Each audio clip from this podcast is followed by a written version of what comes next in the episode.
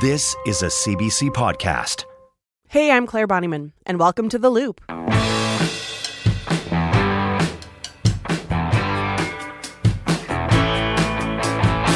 We are days away from the first public hearing into zoning bylaw renewal, a process that could change the landscape of our city for years to come. The changes aim to reduce the number of zoning categories overall from 46 to 24, revamping a set of rules that really haven't had a major update since the 60s, and creating more wiggle room for what can be built and where. Whether that's a good thing or not depends on who you talk to. CBC producer Emily Senger has been reaching out to hear what residents have to say about the proposed change. Emily, how's it going? Oh, it's going well. Thanks for having me, Claire. Yeah, thanks for coming on. I, I want to get into the concerns from folks. So, what have you heard? Well, people in Edmonton have a lot to say about this. We had more than 100 responses to a series of online stories that the CBC newsroom did around zoning. And I went through and read all of your comments. Thank you, everyone who took the time to reply. There was a lot of them. Um, and I noticed some clear themes running through the comments. So I decided to call some folks and ask them, you know, more about why they think this way or what their potential concerns are. One of the main themes or arguments we've heard for the zoning bylaw changes is that it will create more housing overall, which eventually will bring costs down for housing overall since there's just more stock available, right. supply and demand. I did talk to Oscar Anderson about this. He lives in the Capilano neighborhood. Oscar talked to me about what's already happening with infill developments and affordability in his neighborhood. You don't see a $350,000 bungalow getting, getting torn down and being replaced by anything affordable. It's always, at least in this area, in Capilano, um, it's always a pair of one to $1.25 million houses. So I've heard some developers, you know, use the argument, well, when somebody buys one of these new houses, they're freeing up another unit for somebody else. Well, they're not going to be freeing up a three hundred fifty thousand dollar house. They're going to be freeing up a, you know, a, a, probably an eight hundred thousand to a million dollar house. so I, I, I see a lot of the arguments around um, affordability or um, equity as just really lipstick on a pig. I always love that phrase, lipstick on a pig. It does describe what he feels will happen here and yeah. his concerns. And one I heard again and again is that these rules seem like they're going to benefit developers and not the people who need an affordable place to live. I've heard that quite a bit during this reporting. It was a common concern that came up. Here's another similar concern. I spoke with Valerie McDonald. She lives just south of Oscar in the Gold Bar neighborhood. But this is not about allowing people to buy a house. This has got nothing to do with this is about money. It is about building housing to be used as an investment, which I think is the major problem with housing being unaffordable. That housing has become a commodity. So, people, I'm sensing a lot of frustration uh, with this approach, a lot of questions, concerns, which is not surprising that we care about housing a lot. It's our homes, but what other issues are people bringing to the table outside affordability? Another big concern I heard again and again was around the environment. Oscar, he talked with me more about his environmental concerns and how he thinks the cost of tearing down an older house and then replacing it with something entirely new, or even with two skinny homes or a duplex, uh, he says that there just isn't a good environmental approach. He raised the concern that 50 or 75 years ago, when these older suburbs were built, houses they were just built with very different different materials than they are today? Um, the wood nowadays is, you know, is being fa- you know factory grown, so it's very soft. Um, while the wood in a lot of these 50s and 60s houses is heartwood, um, and very durable and strong. And it's just being basically it's we're, we're throwing out the good stuff to to replace it with crap. That's going to be you know near replacing in another 30 or 40 years. You know, I don't have a lot of experience building houses, um, so I'd never considered that side of it before. That was a new one to me too, um, but it, it does make sense. Um, it wasn't the only environmental concern, though. Uh, I spoke with Rita Loken. She's a resident in Glenora, and there's already a lot of infill happening in that neighborhood. And here's what Rita's seeing where she lives now. What I've seen is is rows and rows of skinny homes um, with no trees, nothing. So there's a skinny home and a garage, and then a skinny home and a garage, and that's all there is. There's very little yard. There, uh, the trees are gone. But when you look at these mature trees, they provide shade, right? My neighbor looks after her trees because they are her air conditioning. So think of the energy that's saved by not putting air conditioning in all these houses and leaving the trees instead. You know, it's funny. I'm in a similar position. I'm lucky enough to have some mature trees, so they do kind of shade and cool down the house. But that is, I guess, one of the big differences when we're looking at new builds. Uh, so, building infill, I guess it obviously changes the lots, but what about the broader effects on the neighborhood outside of those, you know, building limits? A lot of the people I spoke with were worried about the look and feel of the neighborhood overall. And that is a concern if your neighborhood's going to change in a big way. Uh, if you get a lot more infill, you could potentially have more people living in the neighborhood in a smaller amount of space. And one issue that came up and always comes up when I'm doing this kind of reporting is parking. Mm-hmm. Uh, the city of Edmonton used to require a certain number of parking spots on a property for a secondary suite, but it got rid of that requirement to encourage more secondary suites suites. And in some older neighborhoods, the residents there are worried that parking issues and associated street traffic will only get worse if these zoning changes are approved. One woman I talked to about that is Mel Simmons. She lives in the Hollywood neighborhoods. She also works in real estate, so she sees houses really all over the city. Uh, she has concerns with parking if it does become easier for developers to build these multi family units on what used to be just a single home property we still drive a lot in Edmonton. Um, we're we're just not a bike city. We're just not a, a public transportation as much as it could be. People still have vehicles, and where are they going to park? The streets are already narrow, especially new areas. If you've got six units, six suites in that little, you know, 50 by 150 lot, where are they going to put six vehicles? So, a lot of concerns a lot of questions. We know people are giving feedback next week. So, do we have any idea how big this conversation is going to be? I think it's going to be very big, and the city seems to be anticipating that as well. There's public hearings. They start at City Hall on Monday, and there's already um, kind of extra days added into the calendar for Tuesday and Wednesday. So that's a sign that the city knows that it's an issue where they're yeah. going to get a lot of feedback. Um, and I should say, I mean, these are all residents who have concerns, but there's also a lot of people who think this is a great idea. So we're going to hear from them as well at the hearings Monday and and this week. So after that, uh, it's not a done deal yet. After the public hearing, it goes to the actual city council, and then the councilors will look at the draft bylaw. They might make amendments, and they'll ultimately vote on it. And then, if that is approved, uh, then it will go to the city planners, who will make a plan for how to implement these I guess, what could potentially be sweeping changes. Yeah, and a lot of people on both sides watching it closely, as I'm sure you will be too. Thanks for this, Emily. Thanks for having me, Claire.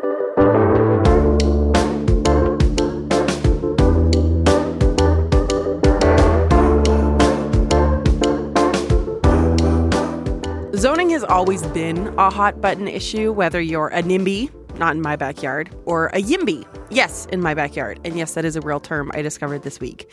Either way, you care, and you probably want to talk about it. One of the biggest topics of that conversation is infill. So, what does zoning renewal mean for skinnies and other density building projects in the city? Nicholas Rubottom is the executive director of the Infill Development in Edmonton Association, also known as IDEA, and Jason Cunha is the president.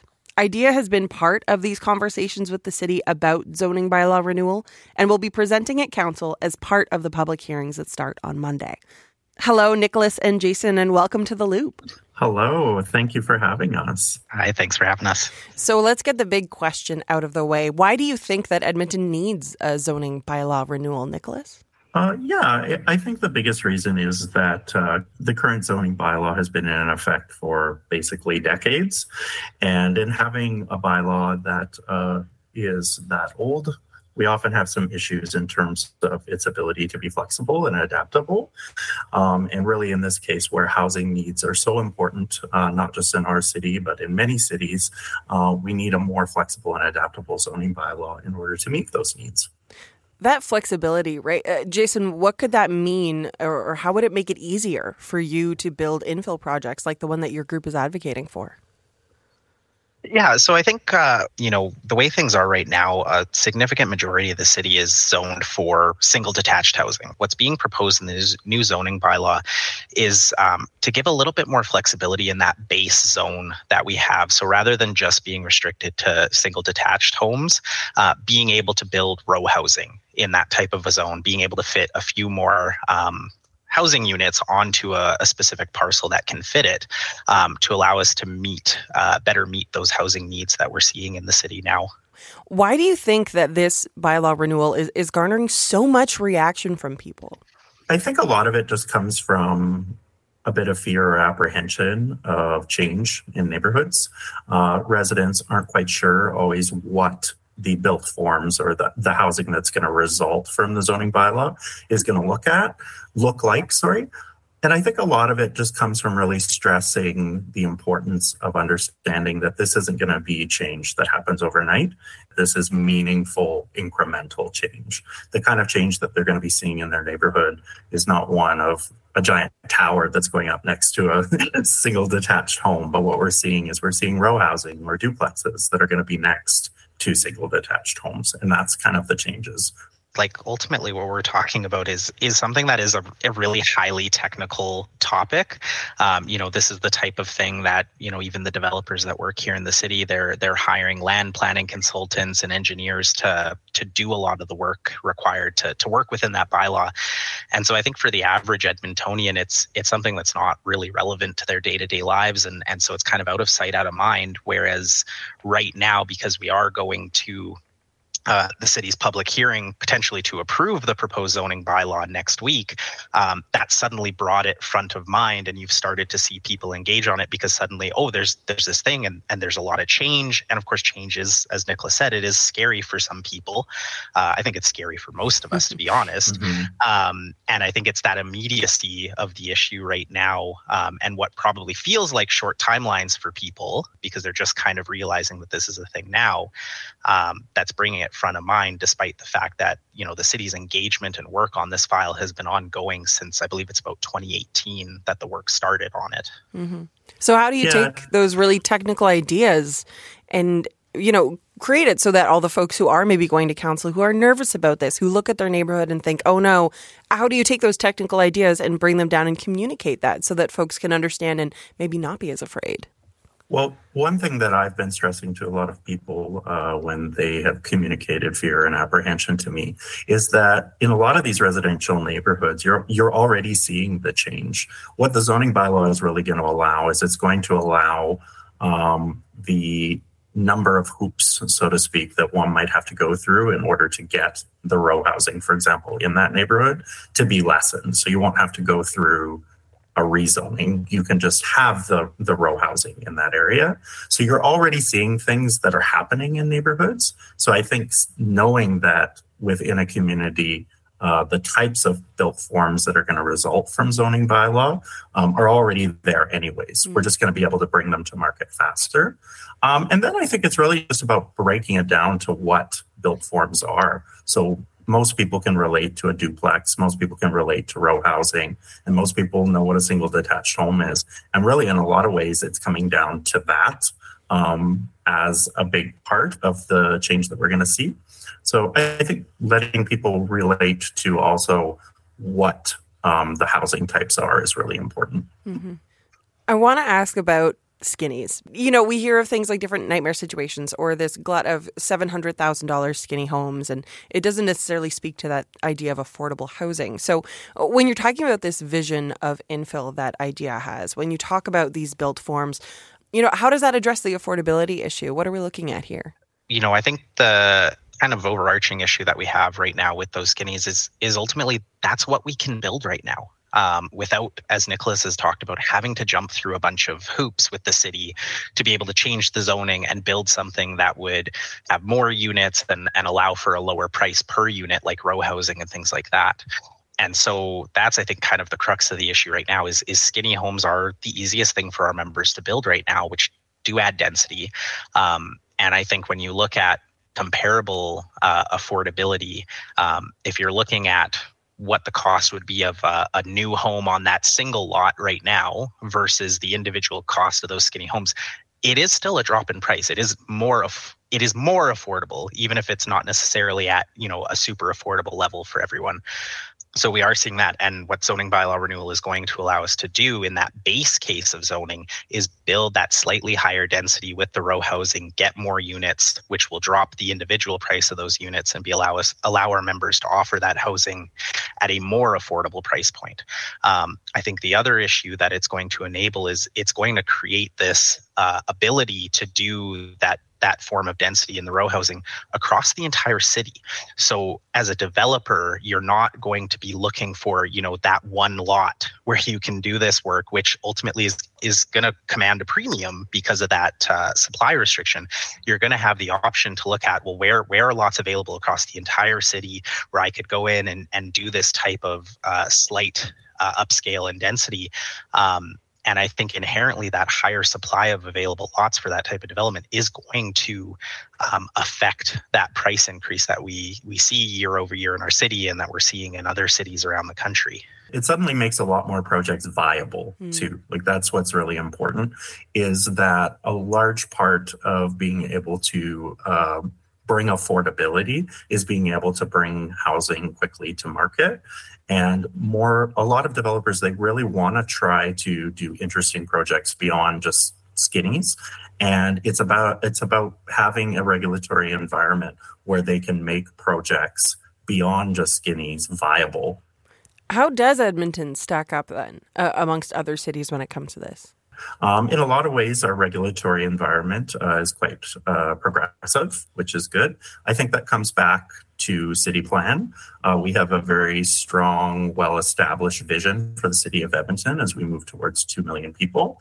Um, and that's really the guiding document that um, relates to things like the zoning bylaw renewal initiative. We're not really reinventing the wheel with the with the zoning bylaw. It's really just a response to a vision that's already been established. Yeah, I think you know Edmonton is actually a leader in this space, um, which I think has it plays into the fact that as we look across the country, we see affordability crises in obviously Vancouver and Toronto, but uh, even as we look to our neighbors in Calgary to the south, they're starting to see that same effect there in their city where prices are starting to um, increase at an escalating rate. Um, and we haven't seen that yet in Edmonton. It's one of those things where we can't stand on our laurels uh, in the city of being at the forefront there. We, we have to continue to push and see what we can do to, to stay ahead of that curve of people coming to the city and li- wanting to live here and being able to provide them with homes that they can live in. Mm-hmm. So, what is IDEA presenting to council come Monday? You're one of a ton of people that are coming forward to talk about this. So, what are you bringing? Yeah, uh, you know, so I think for us, uh, speaking at council next week, as we plan to do, uh, overwhelmingly, we are uh, in support of the bylaw as proposed. Um, you know, when it comes down to it, uh, obviously we've been working with uh, the city for a long time on this initiative and providing our feedback on it, and we're not getting everything that we would like for our members. Uh, but you know, we've we've come to compromise. We've seen where the city has been hesitant to really push the envelope on some pieces, like with respect to uh, building heights. Um, and site coverage, things like that, that really play into what our members could build. You know, we've looked at it as this is this is an important you know next incremental step towards building the city um, that our city plan kind of lays out for our future. And we think this is a really good step forward to allow our membership to be able to build the type of housing that people are looking for in the city and that and that we ultimately need what message do you have, I guess, for folks on the other side who may be coming to council next week, you know, uh, from a place of maybe fear or concern for their neighborhood and their homes, and, and don't look at this and think it will provide the solutions that we need? I think what's really important and some advice that we would offer is just be fully informed before you make a decision, especially if you're on the fence uh, City of Edmonton has been very earnest in engaging and providing uh, important resources about the zoning bylaw, about the process that has gone in terms of engagement. And yeah, there's also some great uh, community groups like Grow Together, for example, is somebody uh, who's been able to put a lot of information out there. So, what's really important is before you make any decisions, make sure you're accessing information from a lot of different sources in order to make an informed decision. Yeah, and I think just what I'd say to some of those people who are scared of the potential change um, that they think zoning bylaw renewal could bring in is take a walk in some of the neighborhoods we have in the city where this type of development has happened. We have amazing neighborhoods like Ritchie, uh, you know, obviously Oliver downtown, Strathcona, where because of the desirability of those neighborhoods, this type of development has been able to move forward, uh, even having to jump through the hoops right now of, of having to do those zoning changes. And I think those are some of the most desirable and, and livable and enjoyable neighborhoods we have in this city. And ultimately, that's what zoning bylaw renewal is looking to do is to bring that same type of, of development and, and density within the neighborhood to build those neighborhoods that have the amount of people we need to, to make them vibrant to attract amenities to them and I think, you know, if, if you take the time to walk around some of these neighborhoods and really see how they kind of call back to, I think, what neighborhoods used to be back in back in the day in our, our central neighborhoods here in the city, you know, I, I think some of those fears will be kind of found to be a little bit unfounded. The Loop is a podcast from CBC Edmonton, and our team this week is Leslie Goldstone, Corey Haberstock, and Olivia O. Our theme music is Change Your Mind by Edmonton musician John Common. And I'm Claire Bonnyman. Thank you so much for listening. The Loop is recorded on Treaty 6 territory, traditional lands of First Nations and Metis communities. If you want to get in touch with us, you can send us an email, theloop at cbc.ca. Leave us a rating or review wherever you download the show, and you can find us on CBC Listen or wherever you get your podcasts.